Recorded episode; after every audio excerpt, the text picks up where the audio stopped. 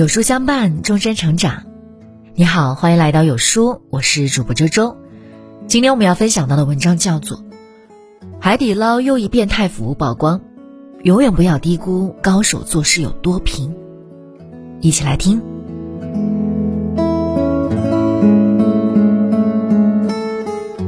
海底捞真是越来越疯狂了，免费美甲、无限量小零食、甩面、变脸。擦鞋、辅导作业、代打游戏、尬事过生日，很多人都在思索，一家火锅店到底还能不务正业到何种地步？前段时间，广东清远的一家海底捞又推出了一项免费洗头的服务，专门隔出来一个小房间，里面有洗头床、镜子、毛巾等，还有专业的理发小哥。据说不但洗的专业又舒服。吹个发型也特别好看，好家伙，去外面随便洗个头发、做个美甲，没七十块下不来，吃顿火锅还能免费做，这波不亏。除了洗头之外，海底捞永远都在尝试年轻人个性化消费需求的新风口。比如说，武汉的一家海底捞最近又推出了九点九元自配奶茶，吸引了无数奶茶爱好者打卡。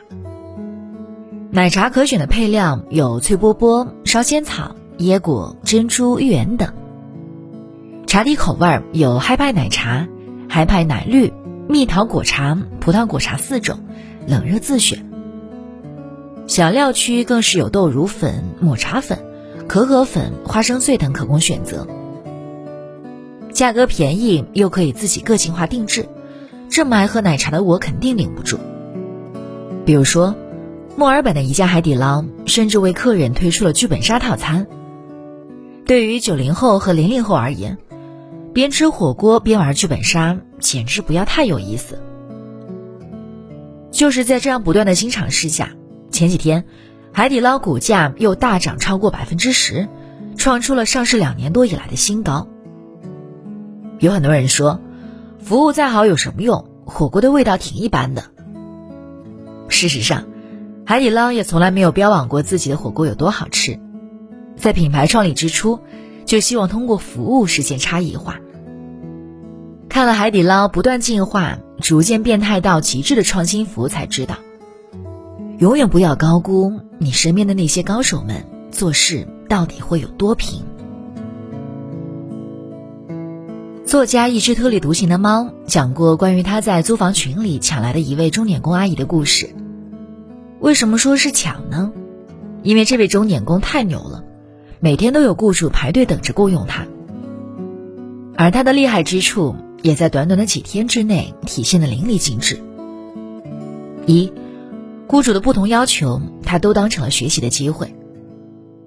因为作家的老公是南方人，所以需要钟点工阿姨在饮食上兼顾南北方口味。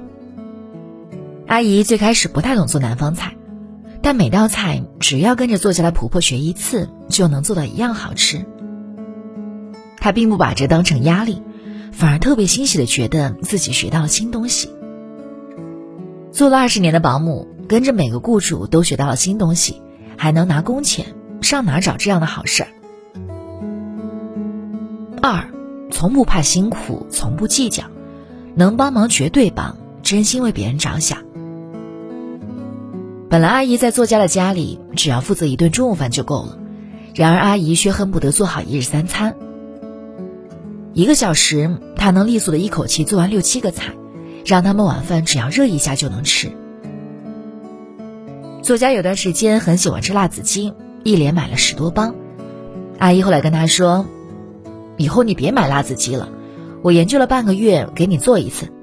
你看是那个味儿的话，以后我给你做。”三，爱钻研，爱琢磨，很会动脑筋。作家老公是个有点完美主义的人，希望阿姨每次打扫完之后，家里的东西都能还原的一模一样。原本是有点苛刻的要求，阿姨却想出了个好办法，每天清洁之前先用手机拍照，就能对着照片还原了。对于不同的家用电器，很多作家自己都搞不明白的，阿姨却都会用。他说：“以前雇主家都用过，自己就记住怎么用，到下一家看到类似的就能举一反三。就是靠着让每位雇主都能心满意足、收获惊喜，这位钟点工阿姨永远都是市场上最抢手的人才。这就是高手做事的特点呀，在自己的领域把一件小事做细做精，带给人更多价值感，自然与别人就拉开了距离。你观察一下周围那些干得出色的人，他们往往都是把一件简单的事情做到极致。同样是快递小哥，有的人日复一日重复劳动，抱怨连天；有的人能长期维护大客户，月入八万。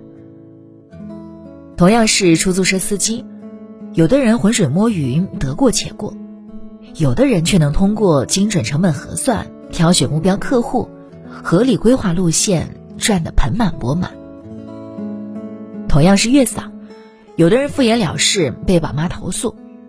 有的人却能事无巨细记录笔记，把宝宝照顾得服服帖帖，成为金牌专家。这个时代，早就没有所谓的企业为一个人终生买单的说法了，人人都需要为自己的价值赋能。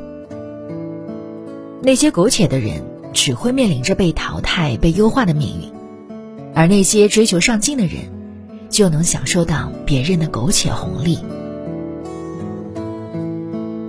两条建议送给想要在自己的领域中屹立不倒、持续进阶的你：一、警惕半途而废。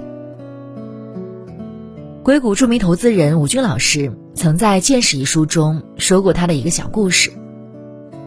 有次，他出差到北京，一位朋友自告奋勇要帮他搬家，从王府井搬到国贸的一个酒店。他朋友从自己公司开车到王府井的酒店。大约需要半个小时，装上行李再开车到国贸的酒店，大约也需要半个小时。汽车自西往东开到了国贸桥的南面，但因为吴军老师的酒店在国贸桥的北面，如果掉头把他送到酒店门口，大约还需要五分钟。没想到，就因为这五分钟的路程，朋友偷懒了，我就不过去了，你能自己过马路吗？吴军老师当即表示没问题，他朋友就直接开车回单位了。等吴军老师自己一个人拖着两个行李箱走到酒店时，他朋友打来电话表示歉意。吴军老师非常感谢朋友能帮他搬家，也不介意他刚才的行为，但还是实话实说：如果我是你，既然已经花了一个半小时帮别人忙，不如再花五分钟时间掉个头，把人送到目的地。最后的五分钟看似微不足道，但其实对受帮助人的心理来说是起到非常关键的作用的。这就是所谓的半途效应。人们在做费时较长、费力较多的事情时，往往会在半途附近停下来。正如莎士比亚所说：“千万人的失败都是失败在做事不彻底。”往往做到离成功尚差一步，就终止不做了。大多数人的毛病就在于此，觉得凡事差不多即可，没必要做到尽善尽美。但事实上，很多时候拉开你与别人差距的，往往就是最后的这个结尾。越到后面，事情似乎就越艰难，但只要再努力一把，就能守得云开见月明了。二，追求单点极致。英国的一位小哥珀尔，十三岁时就开始当洗车学徒，二零零三年创建自己的洗车公司。如今洗车已经三十年的他，全世界的名人富豪都排着队为了让他洗车，一次收费五万人民币。同样是洗车，为什么这位英国小哥能把这么低端的行业做到如此高端？看了他洗车的六十一道工序，也许你会理清一点头绪。全封闭式工作间悬挂两排七千瓦照明灯，只为去除每一个瑕疵。冲洗车体时，会根据车型的不同，调试不同压力的高压水柱。为防止车的内部进入水渍，车底所有缝隙都会粘上特制的防水胶。在清理轮毂和车胎时，每一个车轮都会被卸下来清洗。但是这些洗车前的准备工作所花的时间，就足够在传统洗车店里洗几十辆车了。洗车的时候，英国小哥常常是蹲着或跪着，把每个死角都清理得干干净净。在完成所有步骤后，他还会拿出便携式显微镜，扫遍车身的每一个细节，确保车身没有任何损伤。如果有疑似损伤的地方，他还会进行二次清洁或修复，直到整辆车完美如新。正是这种追求极致的态度，让他在洗车这个不起眼的领域里做到了无可挑剔，成为人生赢家。这个时代，我们需要学会运用单点极致的策略，也就是选择并聚焦到一点，把事情做到极致。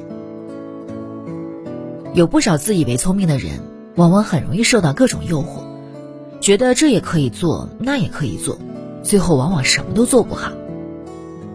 只有找到最适合自己的单点，把所有的精力和资源都投入进单点打磨上，才能拉开与他人的差距。